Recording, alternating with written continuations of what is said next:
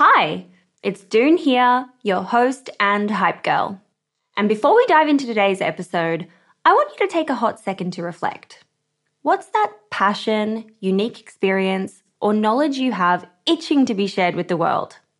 For me, it's always been about guiding you and cheerleading incredible women to start your businesses. So, what's your thing? You see, everyone's got something they excel at, something they just can't stop talking about.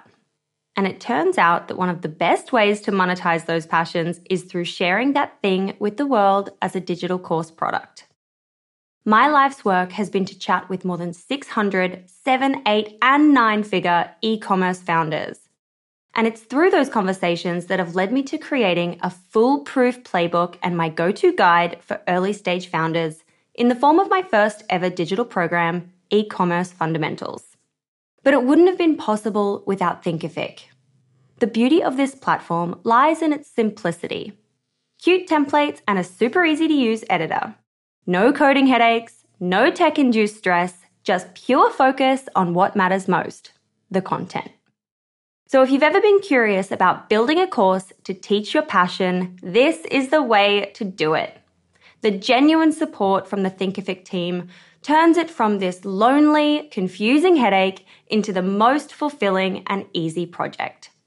Go to the link in my show notes to get a free trial on me. This is Courtney Dunlop and Michelle Feldman for Female Startup Club.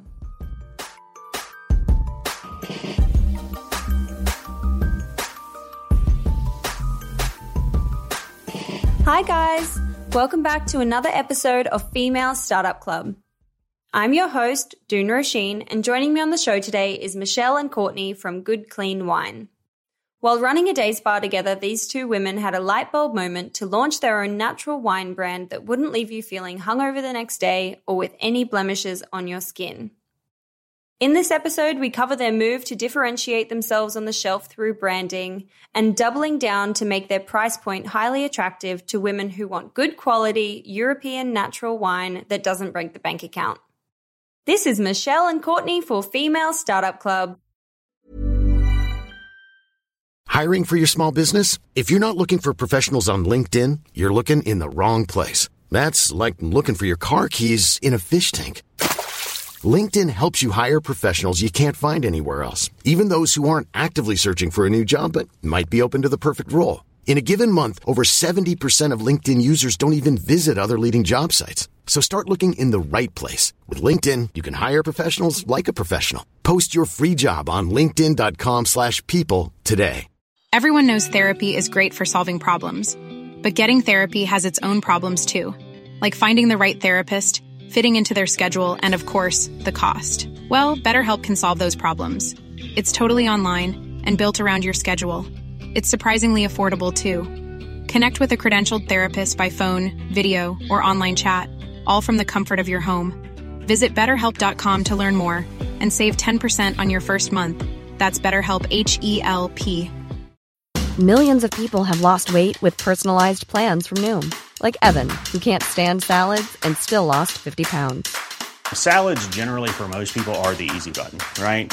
For me, that wasn't an option. I never really was a salad guy. That's just not who I am. But Noom worked for me. Get your personalized plan today at Noom.com. Real Noom user compensated to provide their story. In four weeks, the typical Noom user can expect to lose one to two pounds per week. Individual results may vary. Burrow's furniture is built for the way you live. From ensuring easy assembly and disassembly to honoring highly requested new colors for their award-winning seating, they always have their customers in mind. Their modular seating is made out of durable materials to last and grow with you. And with Burrow, you always get fast, free shipping. Get up to 60% off during Burrow's Memorial Day sale at burrow.com slash ACAST. That's burrow.com slash ACAST. burrow.com slash ACAST. Hey, Dave. Yeah, Randy. Since we founded Bombas, we've always said our socks, underwear, and t-shirts are super soft. Any new ideas? Maybe sublimely soft. Or disgustingly cozy. Wait, what? I got it. Bombas. Absurdly comfortable essentials for yourself and for those facing homelessness. Because one purchased equals one donated. Wow, did we just write an ad? Yes. Bombas. Big comfort for everyone. Go to bombas.com slash ACAST and use code ACAST for 20% off your first purchase. Let's get started.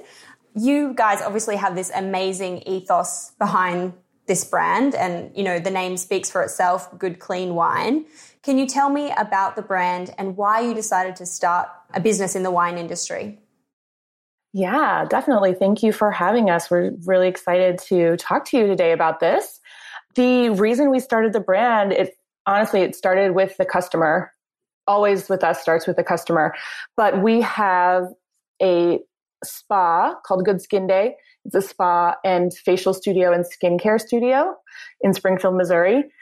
And we've had that for several years. Um, Elle has had a spa much, even much longer than that.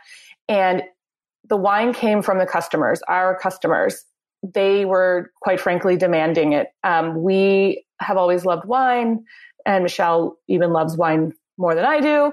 And we had found that through the spa, we were doing a lot of actual wine education as well. And the reason why that is, it might sound like two things that don't belong together, spa and wine. But what happened was, is that in addition to skincare, um, we are very much about not just skincare and products, but a whole lifestyle, what we call the good skin lifestyle. So what we found is that we don't just talk to people about skincare. It, it's very much about health, mind, body, spirit.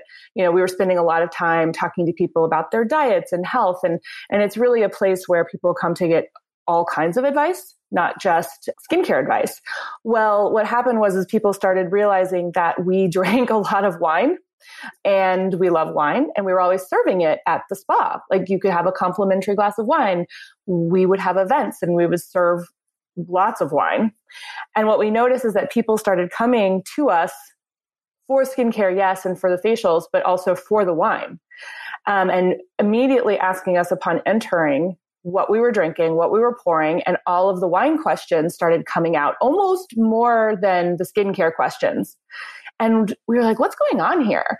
Well, what we realized is, is that we had taken for granted what we knew for ourselves, which was that it is possible to incorporate wine into a healthy lifestyle. For me, it was all about being able to drink wine without it affecting your skin. You know, all the negative traditional effects that you would get in your skin from drinking wine or what people think you're going to get and damaging your skin.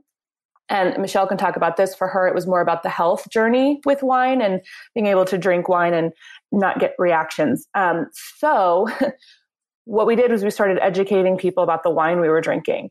And what was happening is that we realized there was a lot of confusion, a lot of intimidation out there. People didn't know generally how to shop for wine.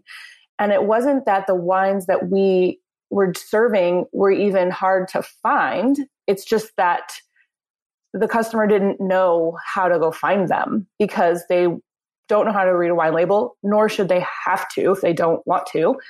And they didn't know where to find what we're calling clean wine, which is low intervention, minimal intervention. It's another term for it, wine, which is no additives. And we can talk a little bit more about the wines in particular basically we were selling wine for other people because we were serving wine and then customers would buy it at the store that we bought it at because they're like, oh, where'd you get this? And then they would go down the street and buy cases of it. And we would get these phone calls from our wine stores in town being like, did you guys have an event? Because we just, for some reason, just sold, you know, a, three cases of this Cab Franc that is kind of an obscure wine that no one ever's ever really heard of and they, we just sold out of it. And we were like, okay, there's something here. And, you know, the number one rule in business is don't create a product people don't want. and it was kind of smacking us in the face like, people want this. Like, it was so obvious. We had like clear sales. And so we're like, well, this is what we need to do because the market is demanding this. We, you know, we can do this and make it so clear to people when they look at the wine and through our marketing and our conversations and you know the way we speak about the wine it'll be so obvious to them what it is that it'll take the confusion completely out of the process. And then they'll drink the wine they'll feel great they'll love it and they'll become repeat buyers. And that is exactly what has happened. So that is the origin story as far as like the how we decided that this was the product that we wanted to make. That's amazing. You really just proved the concept before you, you oh, had yeah. your focus group through your existing customer base. I love that. Well, yes. And it actually ended up being the best way. And Michelle can talk about this because she had a lot more one on one with the clients, but we didn't realize that's what we were doing in the beginning. Um, you know, we just knew we were talking to people day in, day out, and it just kind of surfaced.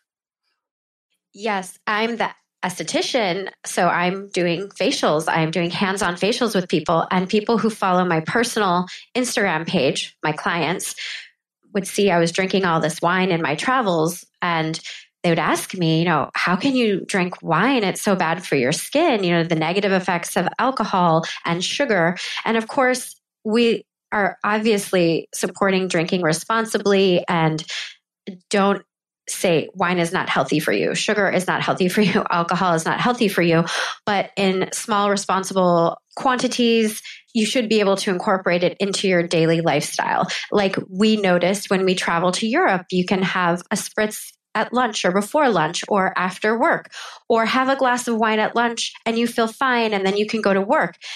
You know, I feel like in a I don't want to say in America, but if I go have a glass of wine somewhere, I would stand up after a glass of wine with a salad at lunch and my I'd be like, "Oh, I shouldn't have had that. I have to go back to work. Like this is I shouldn't have done that." And in Europe, I was finding, well, I can do that. Um, and so I would talk to clients, even just doing a facial. Oh, would tell them all about the wines and about my story and about how I used to react to wine 20 years ago. And first I thought it was red wine and I couldn't drink red wine. So I cut red wine out. Then I realized, oh, well, white wines aged in oak are bothering me. That's weird. So I, I just cut them out. And then it kind of, I focused in, this was 20 years ago, just personally drinking wine when I became of age. And I started realizing that Sauvignon Blancs, for some reason, aged in steel were wines I didn't react to. So I started looking for those.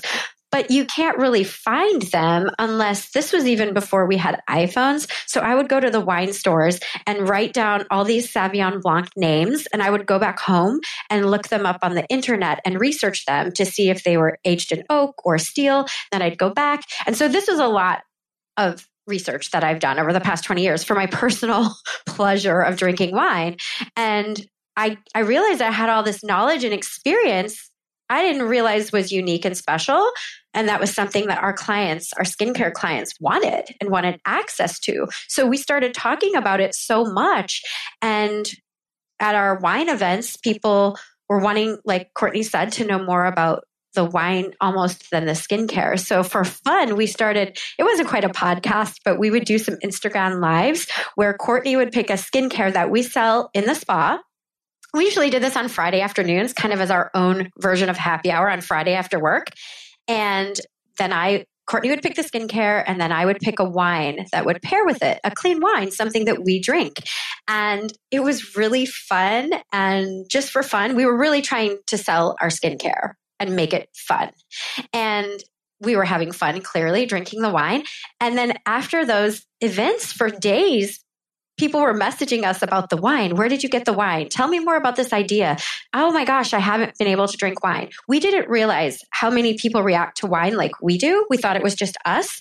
And we realized there's this huge market of people who love wine who don't drink wine anymore, who can't drink wine because of the same problems that we were having.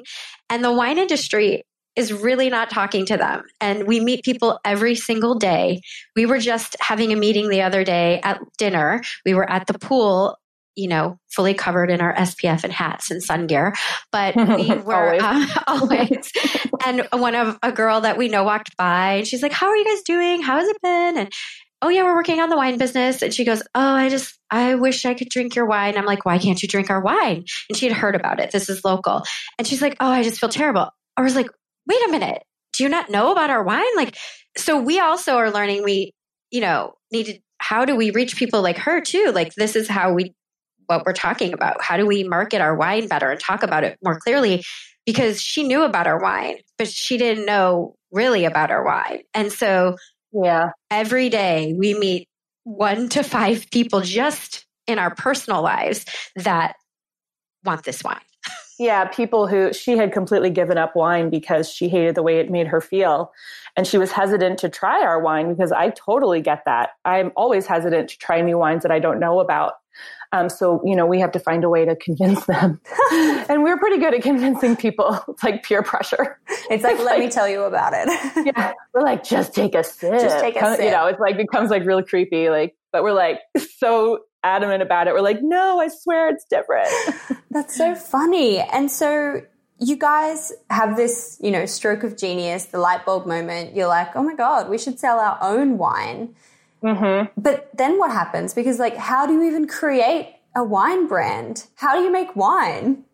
Yeah, well, that's what we've been trying to figure out for the past two years, pretty much. So it's so funny because almost, I have to look it up and I'll be able to find the exact date, but almost to the day, so, you know, we're recording this in June, almost to the day is the day that we had our idea um, two years ago. So two summers ago. And it was on one of those days, like Michelle said, where we were doing our skincare and wine pairings. And, you know, we were drinking wine on a Friday afternoon in a spa. And Self care. yeah, so, oh, absolutely. And having a great time. And, you know, on Fridays, like spa clients would come by and our friends would come by. And it really used to become a Friday known thing to come by the good, you know, good skin day spa to like have wine. So that's what we were doing. And we were just having fun and thinking of ideas because we're always thinking of ideas and just throwing out crazy ideas. And that day, I don't know what it is, but that day was the day we came up with the wine idea. And it sounded great when you're drinking wine and having fun, but you know, the key to a big idea is does it sound good the next morning when you wake up and you're faced with the harsh reality of what's been going on? And we woke, I woke up the next morning and, you know, thinking to myself, oh my gosh, like that's it. Like that, by, you know, we sober morning, harsh reality time. I'm like, no, that was, that's the idea. And I remember texting Michelle and being like, okay, I, re- I think that that was the idea. And all the other ideas we had that day were kind of weird, but this one is the one. And then we were like, we just knew instantly, we were like, okay, we're doing this. I was elated because I've Yeah. wanted to be in the wine industry since college for some reason. I didn't know how. And this is, of all the things I've done to get here, I haven't even been in the wine industry until now. And, but I've prepped for it unknowingly. And I was elated when she thought that we should go this direction because, like she said, we come up with a lot of ideas. And the more we thought about it, we just were on fire. But you're right. How do you do that? Yeah. And it was a lot of trial and error. So we are experts at wine drinking. We are, and I had already started gaining a lot of knowledge in my travels um, about wine. And personally, I had been visiting wineries since I was 21, just for vacation and pleasure. So I really had been gaining experience and knowledge personally as a hobby. And I, we decided we needed to hire an expert in the wine industry to advise us. And um, he's basically a negotiant, if you will. And we went to him and presented this idea and we said, is this possible? He said yes. And so we hired him as a consultant to help us do this. yeah. And then the first thing was finding the wine, which is the most difficult and most fun part. So it's challenging and fun at the same time. But you know, there really there are easy ways to do a wine business, and then there are the really difficult, high integrity ways of doing a wine business. And we definitely chose the difficult way, which is the high integrity way, because it is so easy to buy wine on a marketplace. You don't know what's in it. You can slap your label on it, and I can get it out onto the shelves in a month. Well, we chose the other path, which was literally going to Europe, going to countries, taking trains and cars and buses out into the middle of the countryside in Austria, in Portugal, in France, in Germany, in Italy, all these places to physically meet with wineries. The quality of the wine and the integrity of the wine is first, pricing and how it works with importing laws is second. You know, whether they even want to work with you is all those pieces have to come together. You may have one piece without the other, but you have to have all of them. And it just honestly, and this is a lot, a lot of industries are like this, but the wine industry is very opaque about who does what. And you literally just have to go to everything you can and you talk to this person who gets you in touch with that person. And then you take a train to that person. And eventually you come across the right people. I mean, it is not there's no spreadsheet or website of like here's who you go talk to if you want to do this. Like you just you literally just go out there and you just throw a lot of darts and hope what someone's you know one of them sticks. There's no playbook for this yeah. what we did yeah. No blueprint. No no no there is but not. it does sound like the absolute dream to be like yeah i'm going to go and pursue my dream and i'm going to travel around europe and i'm going to taste wine all day and i'm going to find people that i like i mean we're not saying it's not fun That yeah. is the best part of it, that part. Well, that is the best part because you just get to meet so many amazing people. And yeah. We would definitely get frustrated through this process because it is dreamy to just go for it, but it's also frustrating. And when you get unexpected surprises and roadblocks, which are just mostly related to wine laws and regulation because it's alcohol and it's importing also into the US. So the laws were new for us and surprising and unexpected. And we realized though, when we would get frustrated, give ourselves some grace and say, okay, we've never done this before. Some people have never done this the way we're doing it. So, all right, let's just relax and be patient and and figure it out. Hiring for your small business? If you're not looking for professionals on LinkedIn, you're looking in the wrong place. That's like looking for your car keys in a fish tank. LinkedIn helps you hire professionals you can't find anywhere else, even those who aren't actively searching for a new job but might be open to the perfect role. In a given month, over 70% of LinkedIn users don't even visit other leading job sites. So start looking in the right place. With LinkedIn, you can hire professionals like a professional. Post your free job on linkedin.com slash people today. Hey, Dave. Yeah, Randy. Since we founded Bombas, we've always said our socks, underwear, and T-shirts are super soft. Any new ideas? Maybe sublimely soft. Or disgustingly cozy. Wait, what? I got it. Bombas. Absurdly comfortable essentials for yourself and for those facing homelessness. Because one purchased equals one donated. Wow, did we just write an ad? Yes. Bombas. Big comfort for everyone. Go to bombas.com slash ACAST and use code ACAST for 20% off your first purchase. Everyone knows therapy is great for solving problems, but getting therapy has its own problems too, like finding the right therapist, fitting into their schedule, and of course, the cost.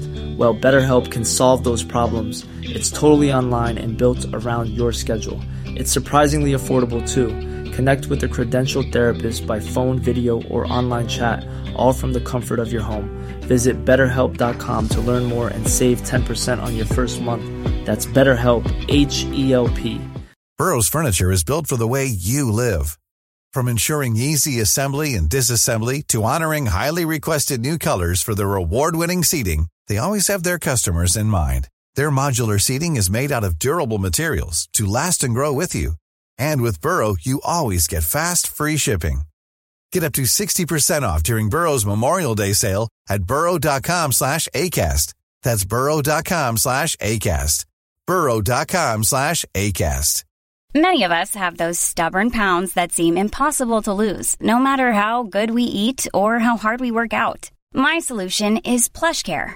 PlushCare is a leading telehealth provider with doctors who are there for you day and night to partner with you in your weight loss journey. They can prescribe FDA-approved weight loss medications like Wegovy and Zepbound for those who qualify. Plus, they accept most insurance plans. To get started, visit plushcare.com slash weight loss. That's plushcare.com slash weight loss.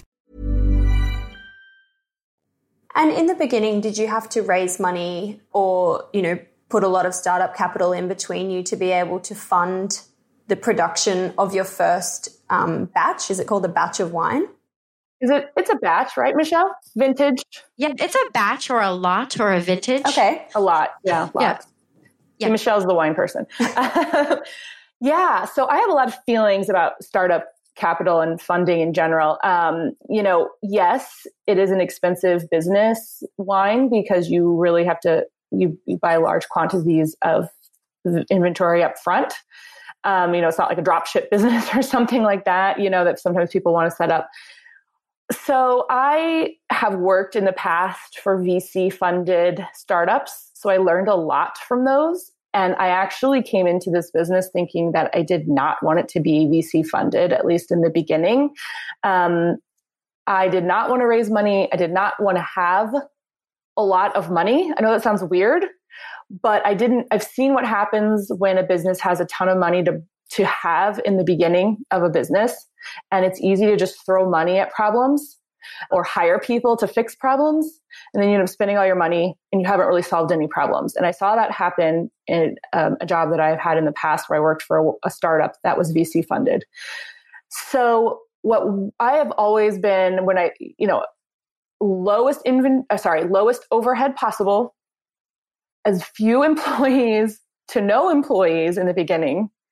And if you can do that, then you are on a good track because if your overhead is low and you don't have a ton of employees to pay for in the beginning, you it's a slower start and you have to start small. You don't come out of the gates, you know, just raring to go with big splashy articles and, you know, on the cover of Inc. magazine and all these things. It is a slower burn, but you're set up for, um, I think you're set up for more success. So what we did, and again, this is not the most efficient way, but it's the way that we wanted to do it. We used Good Skin Day, which was already going, and we just got real scrappy and just rocked it with the spa. And we used that to fund our first sort of round of wine and also the branding part. Because then it became once we get the wine in our hands, now we have a product that once we start selling the wine, that will create cash flow. So the goal was always get the wine.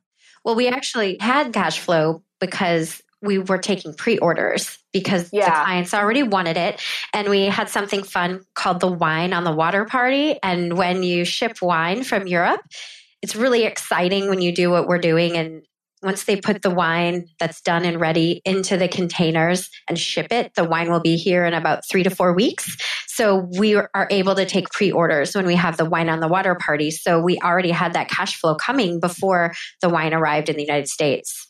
That's so cool. And so, did you just launch that to your customer pool of the spa, or did you also launch kind of a bigger campaign to get the word out? It was just local in the yes. beginning. And we had mm-hmm. online sales shortly. We, we sell online, so you can order our wine online. We ship to 49 states. But in the beginning, yeah, it was very local. We didn't have the online sales set up yet, the website, and that's a whole other beast. Shipping wine is a whole other, you know, situation. But yeah, we just, it was local in the beginning. And like for the first batch of wine that you ordered, how many bottles is that? I like to paint a picture of like, you know, it does just start small and it does just start through an existing community. Well, it does, but when I tell you uh, what how many we have, you're going to think like you're going to be like that's not small. but yeah, you know, it, it it actually is. So our first wine that we got was red and white. And it was a minimum of 300 cases each.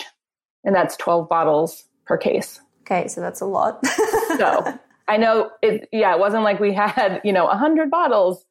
Um, you know, the, I'm gonna, you're like, that doesn't sound small. Yeah, that's 7,200 um, bottles. And you're like, okay, at least worst case scenario, if this wine doesn't sell, we're going to keep it in the garage. We're going to turn it into a wine cellar and we're going to have like wine for life.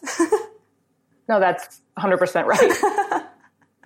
yeah, people would say to us, at the beginning when they would hear about what we were doing all the naysayers yeah Ugh. they were like well what are you going to do if you don't sell it and my instant response was drink well, it. we'll just drink it yeah i'm like we're not mad at that yeah 100%. and we actually just placed our red wine as our largest seller our biggest seller and we just placed our order right now yesterday for the second vintage which will of red which is coming because we've almost sold out of our red. Oh, congratulations. That's so exciting. Thank you. Yeah, it was it's been amazing. What's it like? I'm wondering of like women in the wine industry and the representation mm-hmm. of women in the wine industry. My assumption and what I know of wine is that it's male dominated. It's, you know, the men would pick the grapes, the men would make the wine, the men would sell the wine, um, unless we're talking about, you know, that period of time when men all went to war and then the women would pick the grapes. But what's it like now? Are there more women entering the industry that you know of? Yes, but not enough. You're correct. The wine industry is traditionally very white and very male. Um, the diversity and you know that kind of thing is a is a huge hurdle, but it is changing pretty rapidly. I would say there's still a lot of pushback, um, but you know we haven't personally run into a lot of it in our personal journey. A couple of times we've had some misogynistic encounters, which have frustrated us, but it also spurred us on to keep going and be like, we don't care about him. And those encounters actually like fire us up, I think. Well, and personally for me, um, through my journey of drinking wine and learning about wine, I find, you know, there's a lot of intimidation in the wine industry. It might not always be for the faint of heart just because of those specific things you mentioned at the beginning. But when I'm visiting wineries and winemakers since the beginning, they've always been amazing and wanting to communicate and talk. Um, and I would say where I have encountered more of the challenges are just really in more personal circles, kind of smaller circles, almost more like with people not even in the wine industry, where yeah. you'll have someone, a male maybe, for example, who will either be intimidated by my wine knowledge or passion about it, or think it's attractive um, in a non good feeling way, if you might. Un- I don't know how to say that. Sleazy. What? Sleazy. Creepy. Yeah, creepy. So, yeah. So, um, you know, and that's our brand is to take the intimidation out of wine buying and choosing and drinking and to make clean wine easy to find, easy to access, affordable, and make it fun. Good, clean fun. Our good, clean wine is for good, clean fun. So, yeah, we don't encounter any challenges from that. You know, and I mean, we meet a lot of people, a lot of women winemakers, and maybe it's just because we're women, but. Yeah, it's weird. It's like, I don't know if it's just getting better, but we haven't. We haven't run into it as much. It usually like the production level and the higher level is usually amazing where we encounter the misogyny and the you know just bad attitudes is usually on the sales level i don't know if it's like they're just the men are intimidated by us or they wish they had thought of the idea and so their you know defense mechanism is to tell us that our you know to like insult our wine to our faces which has definitely happened um, and just be kind of all around jerks. I think that happens in every industry. I mean, it happens at the, you know, grocery store when I'm just like walking down the aisle. I think every woman encounters that in her daily life, no matter what they're doing. You really have to be tough as nails and just kind of be like, okay, he doesn't matter. I don't care. And you just move on. And that's with any business. You're going to run into that with any business. And it's about how we created this brand to talk to this huge market of people that the wine industry is not talking to. I mean, that's basically what it is. It's creating a label that clearly communicates and stands out on a shelf from the rest of the other bottles on the shelf so that the person who's in the grocery store can see that and understand the concept and buy it and pay $20 for it. You know, our wine from the winery from Italy where it's made there's another brand that's only sold in Italy in Europe that are, is a similar wine to ours, not the same one. Ours is the only one like this sold in the US, but there's another brand similar that we encountered there that um, in Italy it's 40 euros for a bottle, which equates to about 45 American dollars. So you're getting the same exact quality and clean, organic, handmade wine, minimal intervention in the US for $20. And that was really important for us to keep it as low as we could to make it accessible for people. And our wine, we've learned there are other wines out there like this and we're excited to be part of this new movement. But most of them are online wine clubs, and that's the only way you can get them is through an online order. We wanted people to be able to buy our wine in stores and in grocery stores and drink it at restaurants by the glass and it to be affordable. And we do get some pushback when we meet with distributors or salespeople that say, we describe our customer and our demographic and say, you know, people drinking our wine stopped drinking wine and now they're only drinking like gin or Bud Light. And men who like Bud Light Lime or women who like Bud Light Lime love our white wine. And they will say to us oh that's that's not our client. We, you know we're not going to work with you because we don't sell wine to people like that. We don't sell to grocery stores. So we've just had to find out who we need to talk to to get our wine to the right client. Yeah. The second somebody throws some snobbery our way we're just like okay bye. Yeah not like, into it.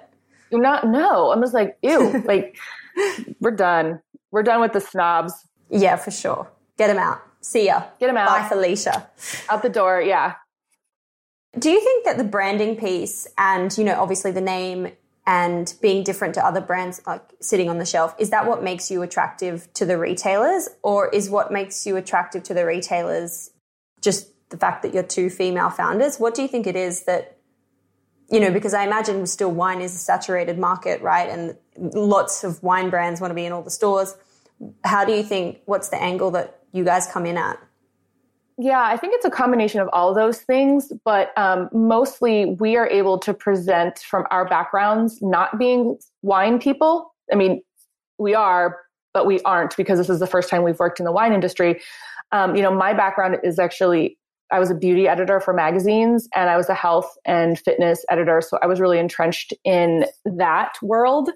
So I'm very knowledgeable in like what kind of topics and health topics and things that are bothering people and what kind of knowledge they're seeking with their health and skin and lifestyle and all those things.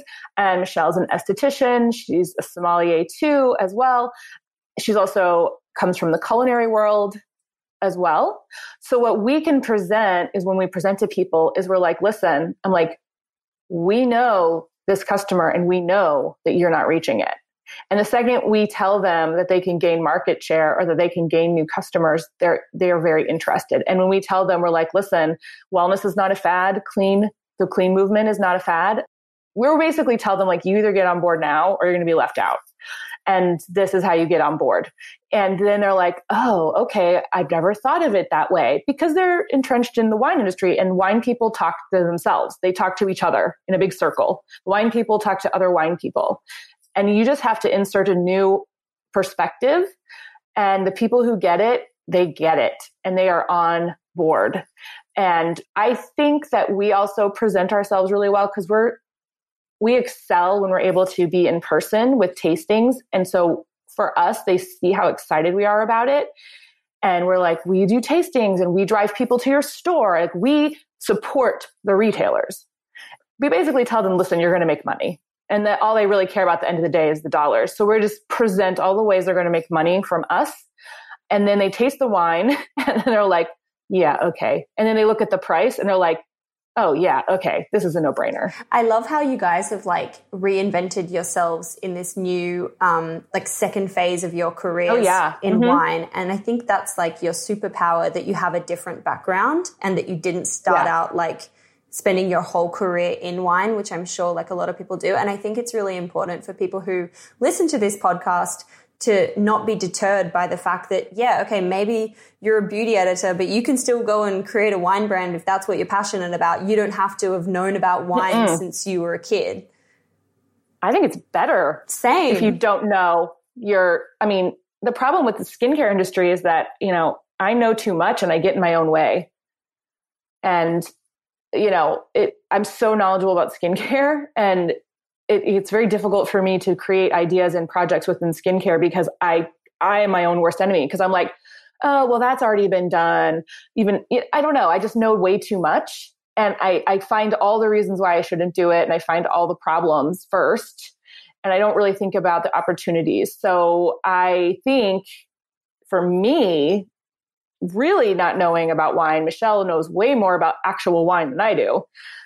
For me, it's been really fun because it's like I get to put my journalism hat back on and like do research and talk to new people and discover new things. And that's what keeps me going because the research part was always the part I loved about being an, a beauty editor anyway. Um, was the research and, and the finding of the new information. So for me, it keeps me going and I don't get bored. I'm not bored. Yeah. And that's what you brought to the business because, you know, my wine experiences and tasting and drinking and knowledge.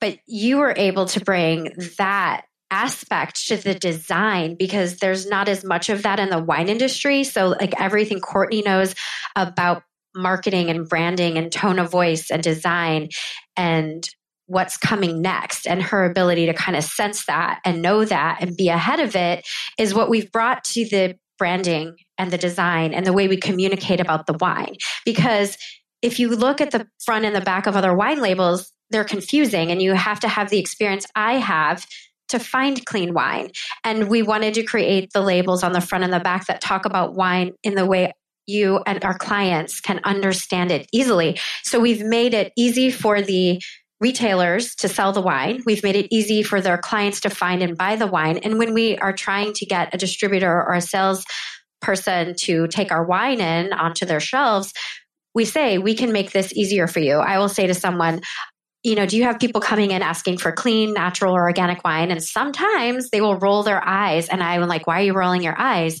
And they say, well, it's just really annoying. And I say, well, why is it annoying? And they say, well, it's just such, we just don't have it, you know, and uh, they go into this thing. And I was, well, wait, that's what our wine can help you with. Our wine says it good clean wine. So it's just really easy. You put it on the shelf when that client comes in.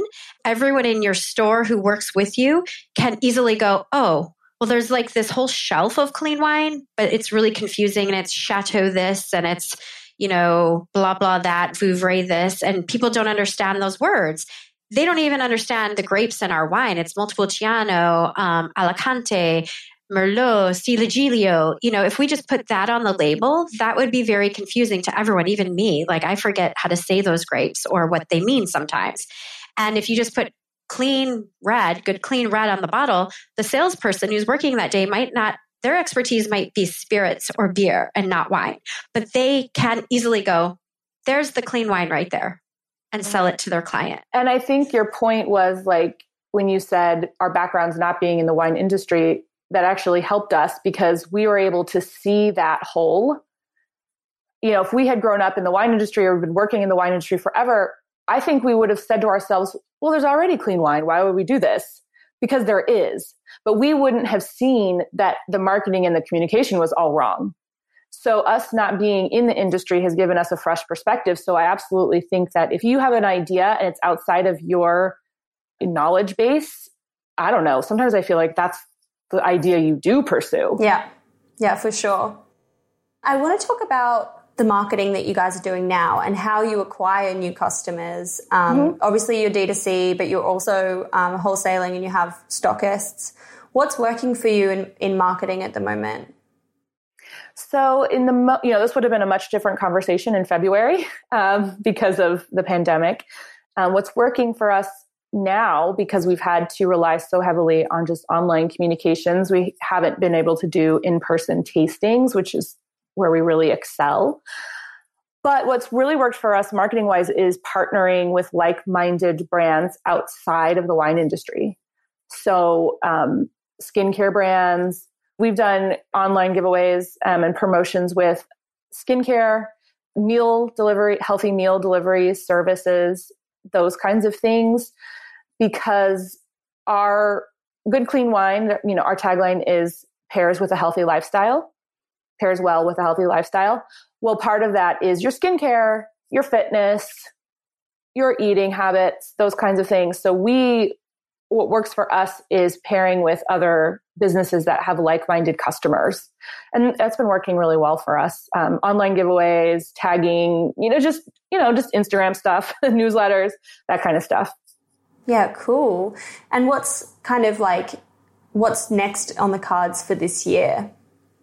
In your marketing? Well, hopefully, yeah. You know, ideal plan is to get back out there for tastings because yeah. we truly excel when we're in person. And again, it's not the most efficient or, you know, cost effective way to market, but it is the most effective way to find your ambassadors. And those are the people who are your customers for life because the second they taste our wine, like it's done. And the second they listen to us talk about it, it's over. I mean, it, it's all it takes. And so we just have to get back out there. So hopefully, you know, we'll be able to do that. Um, because that's that's I mean that's the plan. I hope that we're you know still able to do those tastings. I mean, we're already you know right now it's summery um, for us, and we are. It's all about the spritz, and we have these plans to tour around with our spritz cart if we are able. Mm-hmm. And then mm-hmm. we're already yeah, we have a little cart. Yeah, and we're our little spritz bar. so cute. And, and we um, right now we just do it in our house, and we um, do videos. Yeah, by ourselves. We film it. and we try to eh, teach people recipes on how to make cocktails and spritz this summer at home, and while they're sheltering in place, and while they're having their summer parties, and you know planning pro- fun promotional events with free shipping and themed events like Rose Days this Saturday and um, Father's Day is coming up. So I'm working on some cocktails for dad and wine pairings with barbecued and burger foods. And, you know, those are the kinds of things we can provide value to our clients and how they can pair the wine and incorporate the wine and cook with the wine and make simple cocktails. Um, right now, we're already even thinking about the fall. Our wine, our red wine, is our most popular wine. Um, the majority of people we hear from get headaches or hangovers from red wine, and that's typically people. It's easier to find um, clean white wine, so we're really talking a lot about our red wine and exposing, you know, telling people who had no idea that you could find red wine that didn't make you feel bad. So that is going to already be really big in the fall, and we're hoping already for the fall we'll be able to be fully in person with people we hope. Yeah for sure. We hope. Yeah. I want to sign up. I want to subscribe. I want your wine delivered to me often. You've really yeah, sold it to me. i know. We get that we actually get that a lot. Um, people this is the funniest thing. So we'll get uh, you know i see all the online orders come in and what'll happen is we'll get somebody will try all as we have five wines in our portfolio generally people will buy three or more bottles because they want to try out different kinds. Sometimes they buy all five at once. Then I will see like a week and a half later, they come back online. And now I can see what they like because now it's a case of one of them. And then two weeks later, it's two cases. I mean, it is so funny and amazingly wonderful for me to watch the progression of our clients online in real time, like what they like. And then they start, then I suddenly start seeing orders come in and it's being shipped to other people. And I'm like, oh, now this person is now ordering several times a month and they're shipping it out to people across the country. I mean, they're like, they, it's insane. They're like, the second people taste the wine, they're like, they don't want to keep it to themselves. They're like, oh, no, this needs to be shared. And then I get these messages like, hi, I need to send a case to six different addresses. Like, is it, what's the easiest way to do that? I'm like, oh my gosh, this is crazy. I mean, amazing. Amazing. I, it's amazing, but high return customer rate.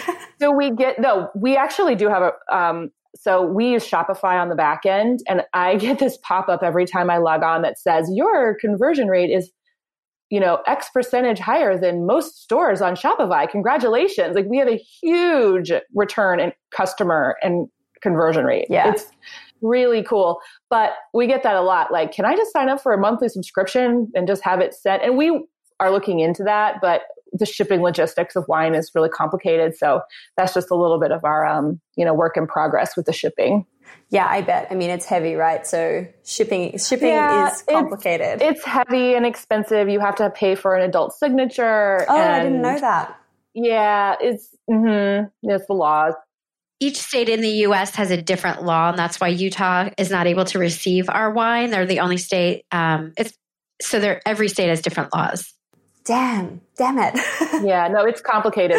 You know, I would suggest to people listening if they want to go into a business that is um, a highly regulated industry, so wine, alcohol, CBD, you know, anything that requires licensing, any regulated industry, you know, just be prepared for a lot of complicated laws that you have to handle. You just have to be willing to do it. A lot of non wine um, headaches.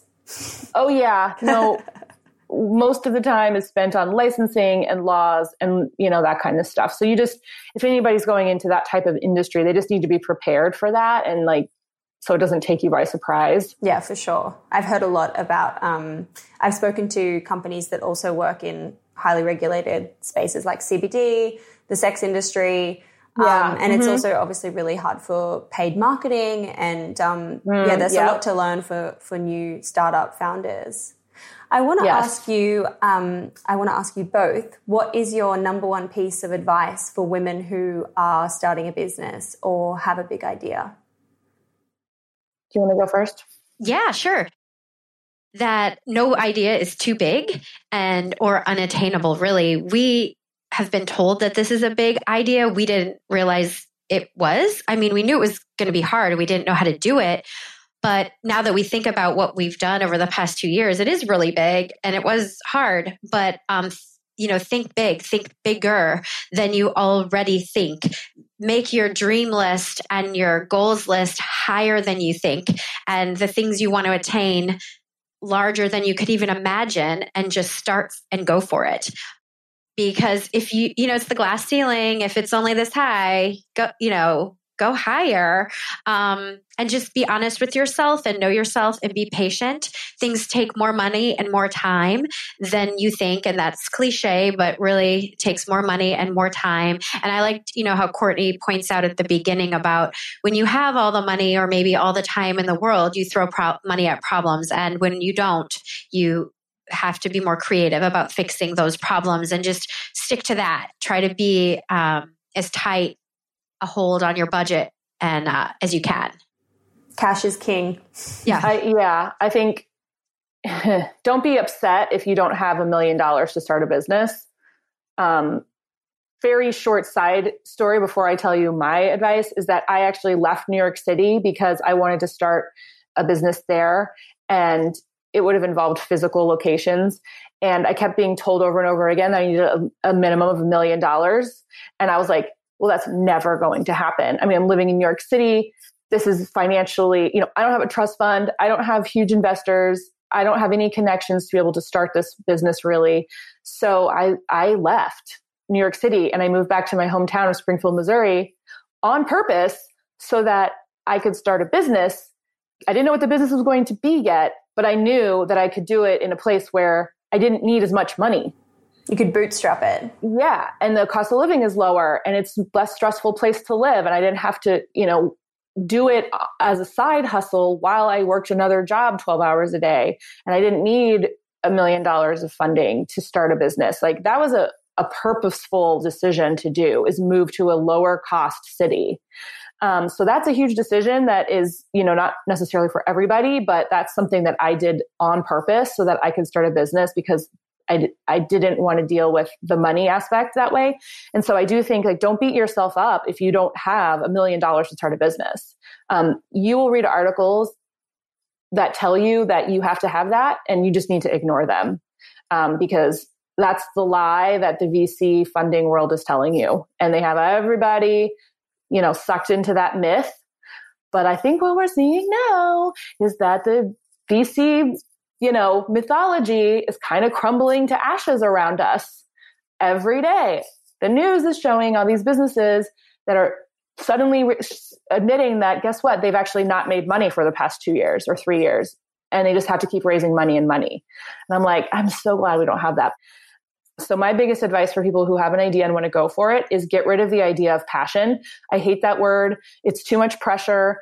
I I don't know what I'm passionate about. I haven't found my passion. I hear that all the time. And I'm like, you think I have? I'm like, maybe, you know, is this my passion? Sure, it is. But it was also just something I was curious about that I thought could be cool. So I went and looked and did it. So I think like get rid of the notion of passion, get rid of the notion that it has to be your life's work that you're going to find your entire, you know, everything's going to be completed in your life if you find this one passion that's going to make you, you know, this better version of yourself. I tell people just follow your curiosity. If you think something sounds cool, explore it. If it sucks, you stop doing it. And eventually you'll find the thing that you want to keep pursuing. And maybe it's your passion, maybe it's not. Maybe it's just something that you are good at, and that's enough satisfaction for you. You know, I have this weird thing where, like, I love finance. I find it super fascinating, and I'll read like super boring books that everybody else thinks is so boring. Is finance my passion? No. I just like reading those books. You know, so I think I just always tell people to go follow what they're interested in in that moment and maybe it leads to something else. And that's what's really helped us with this is Courtney's interest in finance mm-hmm. because that is very helpful for creative types like myself where my creative mind does not stop and I'm recipes and events and themes and plans and coming up with ideas and spritz kits that never ends and Courtney helps rein that in with me. I think the one thing I don't we forgot to say Courtney was really the number one thing is don't start a business that doesn't already have an existing customer. Oh yeah, that's that's the best piece of advice. Mm-hmm. Add that in the mix too. yeah, no, that you you know don't solve a problem that you've invented. Hundred percent. Great words to end on. Mm-hmm. Um, I finish every episode with six quick questions. So I'm going to run through um, you both separately. So Michelle, okay. let's start with you. Okay. Number one is what's your why? The why is we created this business for the customer because we didn't realize we were the only people that needed clean wine. So we created it for us and everyone who needs it. Number two is what's the number one marketing moment that's made your business pop? Um, the collaborations that we've um, had with other skincare brands on Instagram right now during the pandemic. Number three is where do you hang out to get smarter? With our clients, which is where the brand started in the spa with our clients. I love that. Number four is how do you win the day?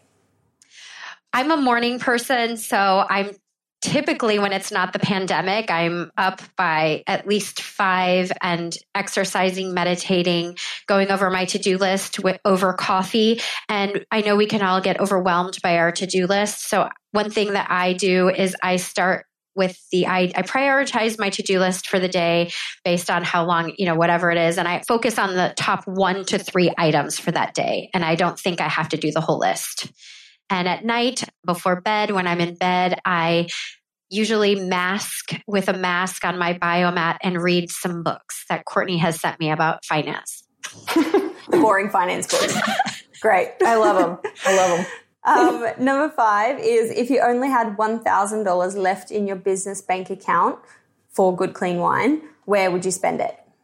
We would use that $1,000 to create promotion and collateral and graphics to host a themed in person event here in town and bring, hopefully, that would, um, that would bring in $5,000, which we've done and we do. And number six is how do you deal with failure? We don't like that word. We um, think everything is a learning and a journey and a process and a surprise. You can be surprised by lots of things and things that we have no control over. Like we had um, two days after we moved our wine into our storage unit, a bad storm with a little tornado came and ripped the roof off and damaged a bunch of wine that was drinkable but not sellable really so we've had some tornado wine sales and um, challenges for us are typically wine laws and things we didn't expect in the wine industry and we're just learning and the things we didn't know two years ago we're becoming experts at that's really cool. Tornado sales. That sounds really fun. yeah, you can't get more Midwest than that. So. That's crazy. um, okay, Courtney, number yeah. one, what's your why? The why is to create wine that doesn't give you headaches and a hangover. Because I love wine and I'm not willing to give it up. Neither. I'm just won't. absolutely not. Definitely not. there had to be another way. Life's not good without wine. I know. Uh, number two, what's the number one marketing moment that made your business pop, in your opinion? Yeah, so right before the pandemic, we were invited to serve wine at the Credo Beauty Summit, Clean Beauty Summit out in San Francisco.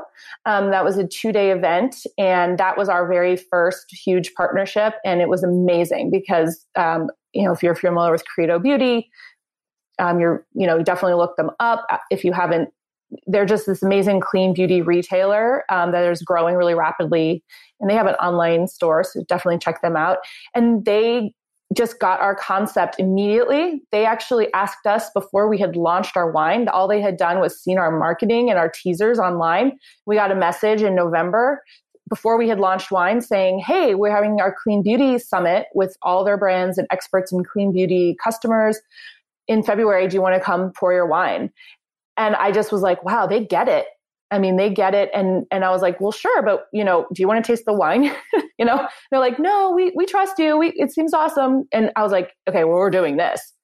And we went and we, two, for two days, we poured wine and got to talk to our exact customer. And we love Credo and we are going to continue working with them. Um, we haven't really been able to do much during the pandemic, but I would say that was a huge starting point for us and right off the bat, being able to partner with some a company with so much integrity and such great people um, was really important. Sorry, that wasn't very fire responsive. Hey, I'm long. here for it. I love it. A little long. it's all good. Number three is where do you hang out to get smarter? Um, this is so funny. I'm like, I feel like Michelle and I are just always together. So I'm just wherever right. she is. Where do we hang out with our customers at all times? In wine bars, yeah, with our customers, with with wine drinkers and winemakers. Actually, that is true. So yeah, so yes, our customers in our spa and with when we have wine events, um, but we also like to go to any wine cool boutique or cool wine bar that we can to talk to them about their wines and just get to know more people in the wine industry because we are still learning and we love connecting with other women in the wine industry. So, like in New York, we love to go to Celle Rose. Um, Mi Garba is a great place.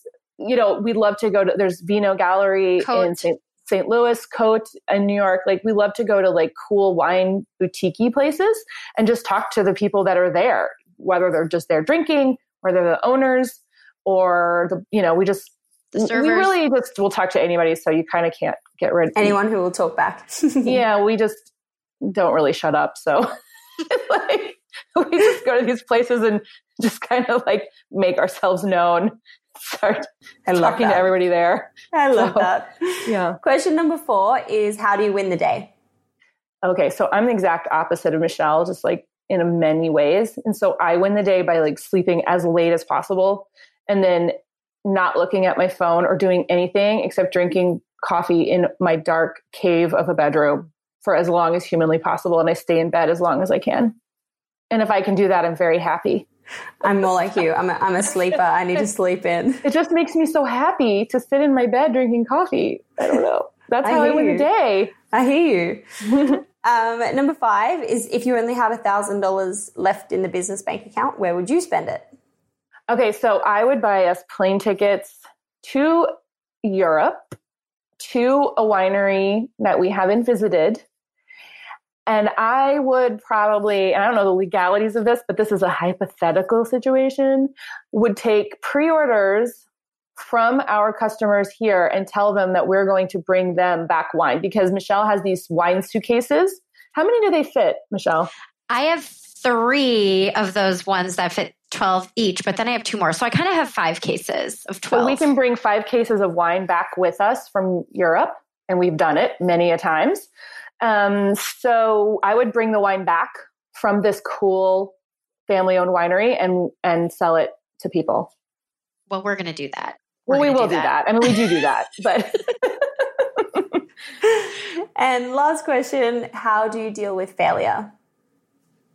So I love that question because I look back in my life and I'm thinking, I guess there are times that would be considered a failure, but I never really considered them that. Um, I have never even thought of something as a failure. I always see something as a quote unquote failure as like a new beginning. Like I get really excited by them. Like I've been laid off from like four jobs. I always found it like exhilarating. Like I never like thought it was upsetting. I was like, oh gosh, now I get to go do something else. Or a business doesn't work out and I have to close it. And I'm like, ah, well, that was a learning. Like, what's the next thing? Um, so I always get really excited about new opportunities. So failures to me, you know, if they're large scale failures, I just see them as a new opportunity but small scale failures that we have uh, encountered um, over the year, two years with this business, you know, we had a winery ghost us, and that was a huge deal. But all we do, we you know, we drink a lot of wine, and we have like a '90s dance party and we cry and shout and get really mad. And then the next day we, it's like cathartic. And the next day we just get up and move on. And, and get it. facials. Guys, I want to come hang out with you guys. No, it's not bad. You're not my bad. people. Please come hang out. We'd yeah. love you to visit. oh my gosh. Thank you so much for being on the podcast. I really loved recording this episode with you guys. Yeah, it was so fun. Thank you for Thank having you. us. It was awesome. It's been great to meet you. Hey, it's June here. Thanks for listening to this amazing episode of the Female Startup Club podcast. If you're a fan of the show and want even more of the good stuff, I'd recommend checking out femalestartupclub.com where you can subscribe to our free newsletter. We send it out weekly covering female founder business news, insights and learnings in D2C, and interesting business resources. And if you're a founder building an e-commerce brand, you can join our private network of entrepreneurs called Hype Club at femalestartupclub.com forward slash hype club.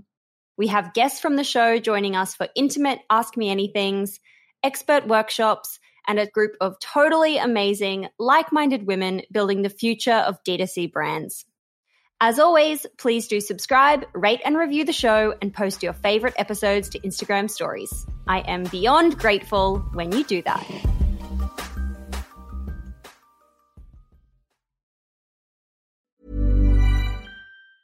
Mom deserves the best, and there's no better place to shop for Mother's Day than Whole Foods Market. They're your destination for unbeatable savings, from premium gifts to show-stopping flowers and irresistible desserts. Start by saving 33% with Prime on all body care and candles. Then get a 15-stem bunch of tulips for just $9.99 each with Prime. Round out Mom's menu with festive rosé, irresistible berry chantilly cake, and more special treats. Come celebrate Mother's Day at Whole Foods Market.